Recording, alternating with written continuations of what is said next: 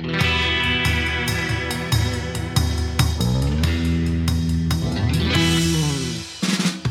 within the Geek Cave, there lives a sarcastic woman who jumped the snark years ago.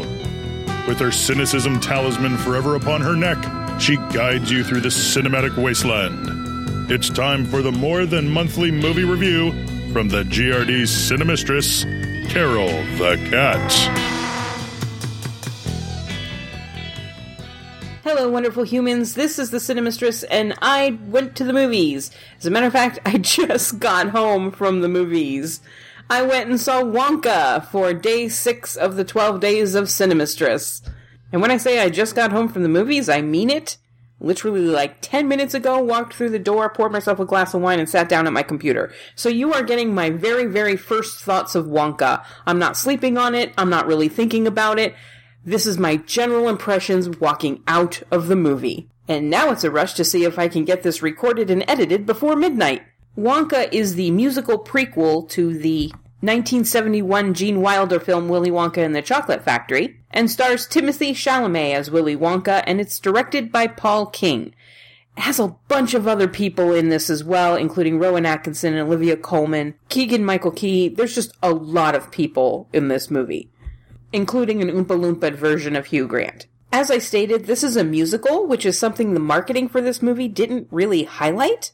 And I have to say, I hadn't planned to watch this because the first trailer for this movie was so terrible. But then I started hearing some good things about it, and I am such a huge fan of the 71 movie, I was just curious to see how they would do the prequel. So is this a world of pure imagination or a world of total desperation? Well, let's find out. As usual, I will save spoilers until after the review and I will give you fair warning. First, your plot. After traveling the world perfecting his art of chocolate, Willy Wonka decides he's going to settle down and open up a shop in the Galeries Gourmet, the creme de la creme of the candy world. Unfortunately, the Galeries Gourmet is run by the Chocolate Cartel, which is led by Arthur Slugworth, a ruthless man who bribes the chief of police to run out any chocolatier with any sort of originality. Wonka is unfortunately in a catch 22 situation.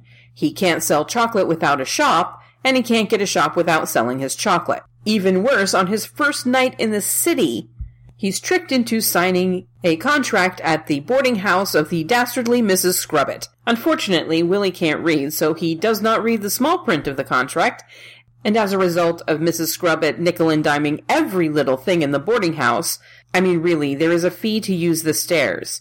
Per step. Willy finds himself indebted to her for ten years of servitude. In addition to the boarding house, Mrs. Scrubbit runs a laundry, and Willy finds himself working there with a group of other people who neglected to read the small print. Also, there is Noodles, a young orphan who was dumped on Mrs. Scrubbit as a baby, and as a result of which she owes 30 years of service.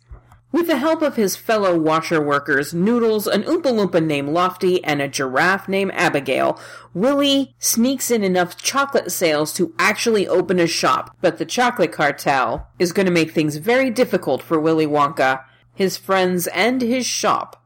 And that's all I'm going to tell you about the plot. So let's get into the good, the bad, and the ugly of this film. First, the good. I should have known this was in good hands when I heard that this was directed by Paul King who previously directed Paddington and Paddington 2. You hear a lot about how the two Paddington movies are perfect family films. Believe it, they pretty much are.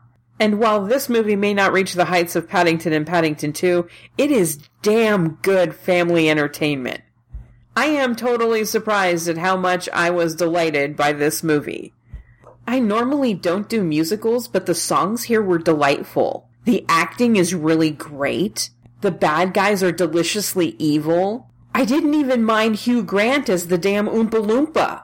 I went into this thinking I would be gagging on the sweetness, but I wasn't. I was delighted and charmed. It takes talent to make a family movie that is entertaining for both little ones and big ones. And I just sat in a three quarters full theater where everyone clapped at the end of the film because they were delighted and I clapped with them because I loved it. This movie was filled with whimsy and wonder, and I highly recommend it. If I have a bad, I would say that some of the special effects involving Hugh Grant's Oompa Loompa don't quite work. And Timothée Chalamet, though really delightful here as Willy Wonka, doesn't quite have the edge that Gene Wilder did in the 71 version. But you can chalk that up to the fact that Willy Wonka is very young here, and he's an older, more jaded Willy Wonka in the 71 movie. Either way, they're minor complaints. I just had a lot of fun in the movie theater tonight, and that was really nice. I don't have any ugly here. Final thoughts? I'm actually shocked at how much I liked Wonka. The story is really heartwarming, the songs are really catchy. I got another version of Pure Imagination, which is one of my favorite songs ever. This isn't quite the high I felt after the two Paddington films. Trust me, when people say the Paddington films are great, they are great. But I was humming tunes walking out, and I wasn't the only one. Sometimes it's just great to have a fun time in the theater. And be sure to stay for the credits because you get another Oompa Loompa song. I am giving Wonka 4.25 hover chalks. I went into this thinking I was just going to overdose on sweetness, and I was just delighted. Oh god, what's happening to me? Quick, someone put on a David Lynch film so I could feel normal again. And now spoilers. Spoilers. Spoilers? What spoilers? You tell me. Spoilers. I don't have a whole lot to spoil here. You can call it cliche that every good character in this film got a happy ending, but I didn't care. When Noodles found her mom, I was damn near in tears. As a plus size, I could have taken offense over the police chief getting bigger and bigger through the movie because he's paid in chocolate, but I found it funny. I will say, however, I did need to know where Lofty came up with that castle at the very end that Wonka turns into his chocolate factory. Wh- who who gave that to Lofty? Did I miss that Oompa Loompa song? Not that it matters much. This film may dim a bit on repeated viewings, but right now, right now I'm craving chocolate. This is the Cinemistress signing off. I am halfway through the 12 days of Cinemistress, and I will dream of chocolate tonight.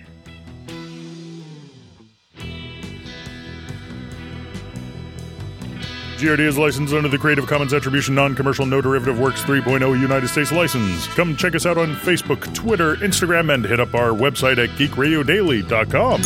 Find more of Carol the Cat at guardiansofthegeekery.com and purplehairedpixie.com.